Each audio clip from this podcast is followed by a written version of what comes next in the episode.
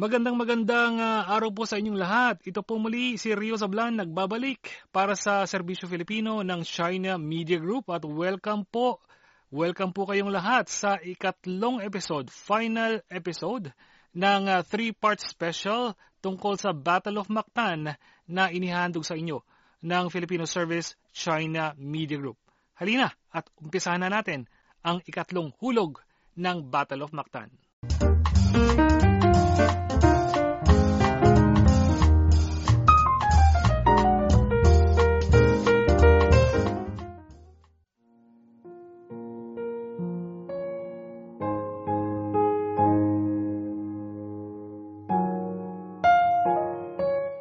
Ayon sa mga opisyal na tala, kasabay ng pag-abante ng mga kawal Espanyol, walang tigil na nagpapaputok at nagpapakawala ng mga palaso ang kanilang mga musketero at crossbowmen sa loob ng kalahating oras. Pero dahil malayo ang kanilang distansya sa target, mga anim na pung yarda, walang masyadong pinsalang natamo ang mga mandirigma ng Mactan. Hindi tumagos sa mga kahoy na kalasag ang mga bala at palaso ng mga Espanyol. Bilang ganti, Ibinigay nila Pulapong utos upang sumugod. Maliwanag sa aksyong ito na nais niyang isarado ang distansya sa pagitan ng kanyang mga mandirigma at kawal Espanyol. Alam nila Pulapo na ang pangmalayo ang labanan ay hindi makakabuti sa kanyang mga mandirigma, kaya kailangan niyang lumapit upang magamit ang kakayahan at lakas ng kanyang mga tauhan kontra sa kahinaan ng kalaban. Ani Pigafetta, sa bahagi ng mga katutubo, ang aming pagpapaputok ay lalo lamang nakapagpasidhi ng kanilang mga pag-abante habang malakas na sinasambit ang kanilang sigaw pandigma at nagpabilis ng pagtakbo sa sigsag na paraan hanggang malapitan ang mga kalaban na kanilang pinaulanan ng palaso, hinahagisan ng sibat, bato at putik. Sa kainitan ng labanan ay pinag-utos ni Magallanes ang pagsunog sa mga kabahayan ng mga mamamayan ng Mactan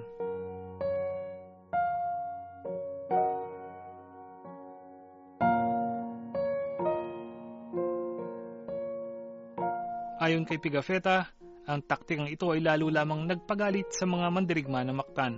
Anya, ilang kawal na Mactan ang tumutok sa dalawang kawal Espanyol na nagsusunog ng mga kabahayan at ang nasabing dalawa ay dagli ang napatay. Samantala, ang mga bangkang iniwan na binabantayan ng kawal, labing isang Espanyol, na naglalaman ng mga artilleriya na gagamitin sana bilang pangmalayo ang taktikal na suporta ay walang saysay dahil masyado silang malayo sa lugar ng labanan. Ayon sa tala ni Fernando Oliveira, hanggat mayroon kaming pulbura, hindi kami malapitan ng mga mandirigma na maktan. Pero nang maubos ito, pinalibutan nila kami sa lahat ng dako at dahil mas marami sila sa amin, sila ang nanalo. At hindi na ipagtanggol ng marami sa aming kawal ang sarili at hindi rin nakatakas. At lumaban sila hanggang mahapo. Sa madaling salita, nagawang makuha ng mga tauhan nila Pulapu ang mga bangka at mapatay ang ilang kawal Espanyol.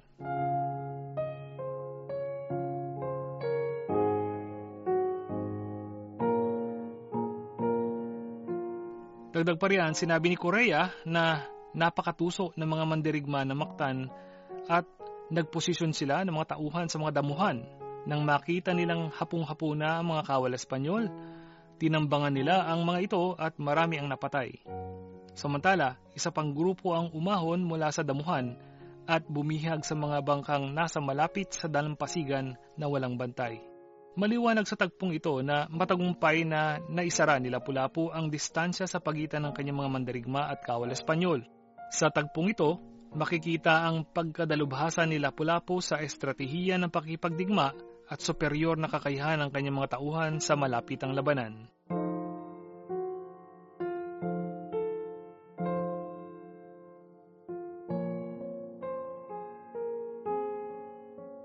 Nang makita ni Humabon kung anong nangyayari, napagpasyahan niyang tulungan ng mga kalyadong Espanyol. Sabi ni Korea, tapos lumabas si Humabon.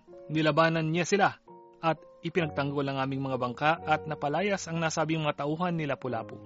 Sa kabilang dako, hindi natinag ang determinasyon at taktika ng mga tagamaktan. Hinati nila ang kanilang puwersa sa tatlong bahagi. Dalawang grupo ang sumalakay sa magkabilang gilid at isa pa ang umabante mula sa gitna. Ayon sa lahat ng ito, hindi lamang anim na pong Espanyol ang nakalaban ng mga isang libo limang daang mandirigma ni Lapu-Lapu dahil kapanalig ng mga Espanyol ang mga isang libong mandirigma ni Humabon. Maliwanag na pagdating sa bilang ng mga kawal, kaunti lang ang lamang ni Lapu-Lapu. Pero pagdating naman sa armamento, malaki ang kalamangan ni Magallanes. Samantala, batid ng mga tagamaktan ang mahinang bahagi ng baluti ng mga Espanyol sa may bandang hita kaya naman dito nila itinutok ang kanilang pag-atake. Samantala, batid ng mga tagamaktan ang mahinang bahagi ng baluti ng mga Espanyol sa may bandang hita, kaya naman dito nila itinutok ang pag-atake. Isang partikular na sandata ng kabisayaan sa panahong iyon ay ang may lasong palaso at isa sa mga palasong ito ang tumama sa hita ni Magallanes. Dahil dito, napilitan niyang ipagutos ang dahan-dahang pag-atras.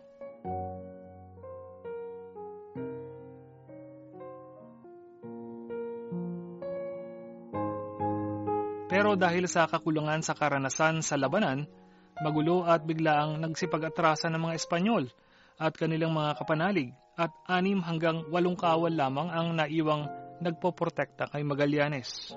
Habang paika-ika si Magallanes sa dalampasigan, tuloy naman sa pagsugod ng mga mandirigma ng Mactan habang maraming beses na inihahagis ang mga sibat. Habang lumalapit ang distansya sa pagitan ng mga tauhan ni Lapu-Lapu at Magallanes sa mga isang tira ng crossbow mula sa dalampasigan o di kukulangin sa isang kilometro mula sa isang mga bangka, habang mababaw ang tubig hanggang tuhod, napagpasyahan ni Magallanes na manatili sa kanyang posisyon at huwag nang umatras sa laysay ni Pigafetta.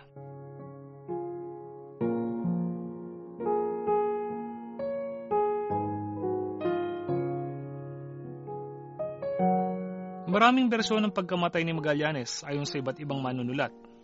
Ayon kay Pigafetta, sa pamamagitan ng kawayang sibat, natamaan ng isang katutubo ang kapitan na si Magallanes sa muka.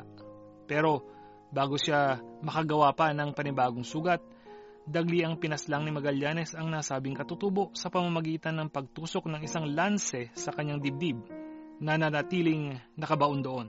Samantala, habang sinusubukang bunutin ni Magallanes ang kanyang espada, isa pang kawayang sibat ang tumama sa kanyang kanang braso, isang senyal para sa mga katutubo upang sabay-sabay na sumugod. Kahit dinudugo, sinubukan pa rin ni Magallanes na salagin pailag ang mga tira ng kalaban gamit ang espadang kalahati lamang na nakabunot. Pero isang simitar, malamang isang kampilan ang tumama sa kanyang kaliwang hita na nagresulta sa kanyang pagkadapa. Isang muling senyal para sa mga mandirigma ng Mactan upang siya'y pagtutusukin ng mga sibat, pagtatagain gamit ang mga kampilan at kris, at salakayin gamit ang lahat ng mga sandatang mayroon sila.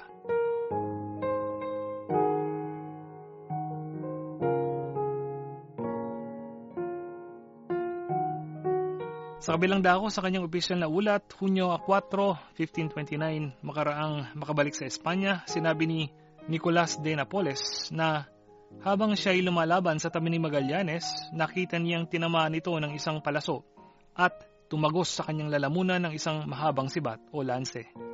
Sa ulat naman ng tagatalang si Antonio de Herrera dahil sa tama ng bato, natanggal at nahulog ang baluti sa ulo ni Magallanes at dahil mayroon na siyang sugat sa hita, mabagal na siyang kumilos at naging madali na para sa mga mandarigma ng Mactan para sa ikuyugin habang pinupukpok ang kanyang ulo gamit ang mga bato na naging dahilan upang siya ay bumagsak. Habang nasa ibaba, siya ay pinagtutusok ng mga mahahabang sibat o lanse. Kung ating ibabase sa sentido komon at analisasyon ng nasabing mga tala, lumilitaw na ang pinakamalapit sa katotohanan ay ang sinabi ni Nicolas de Napoles dahil siya ang nasa tabi ni Magallanes sa panahon ng kanyang kamatayan. Dagdag pa riyan, Base sa mga sandata at kakayahan sa pakikipaglaban ng mga tauhan ni Lapu-Lapu, malaki ang posibilidad na totoong namatay si Magallanes sa pamamagitan ng tama ng palaso at pagtagos sa kanyang lalamunan ng isang mahabang sibat. Sa pagkamatay ni Magallanes, daglingang umatras patungo sa mga bangka ang mga buhay pang sundalong Espanyol at iba pang tauhan ni Humabon at iniwan ang walang buhay na katawan ni Magallanes sa kamay ng mga mandirigma ng Mactan.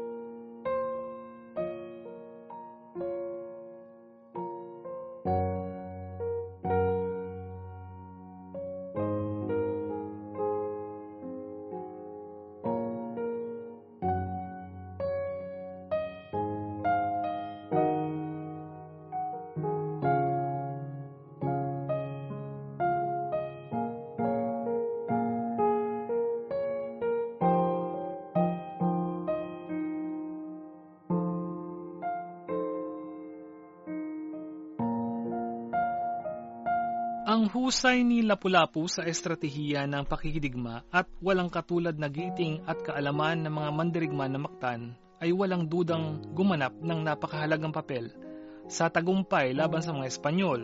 Samantala, ang kamatayan ni Magallanes ay yumanig sa mismong pundasyon ng imperyo ng Espanya at lumikha ng mga nagkakaibang ideya sa mga nakapag-aral at pantas na Europeo. Ito rin ay naging sanhi ng paglipat ng balanse ng kapangyarihan sa rehiyon ng Visayas at dumurog sa pagyayabang ng mga Espanyol na sila ay superior kumpara sa mga katutubo ng bansa ngayon ay kilala bilang Pilipinas.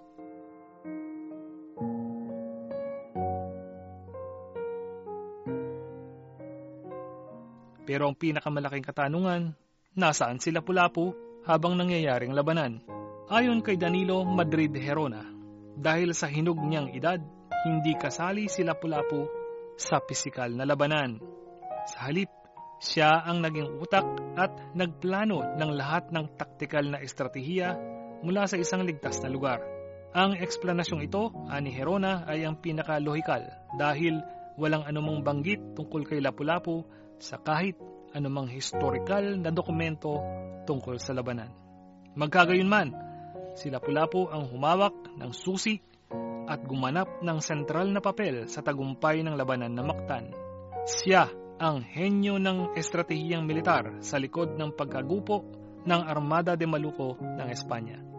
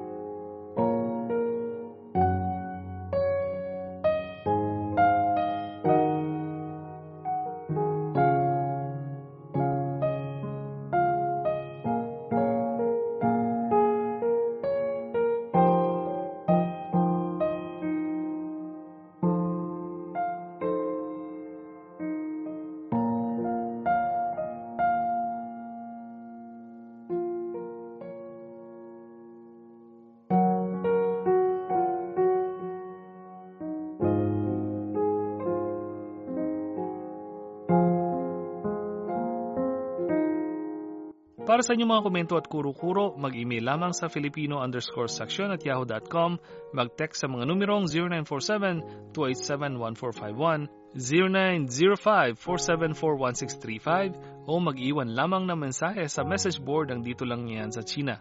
Available na rin po ang lahat ng programa ng Serbisyo Filipino sa podcast, kaya kung kayo po ay laging on the go, mari pa rin nyo kaming mapakinggan sa pamamagitan ng pagda-download sa inyong mga pad computers at smartphones. Para naman sa mga ka-Facebook natin, pakiclick lang ang like button sa aming Facebook page na CRI Filipino Service para magkaroon kayo ng update sa aming iba't ibang programa at aktibidad.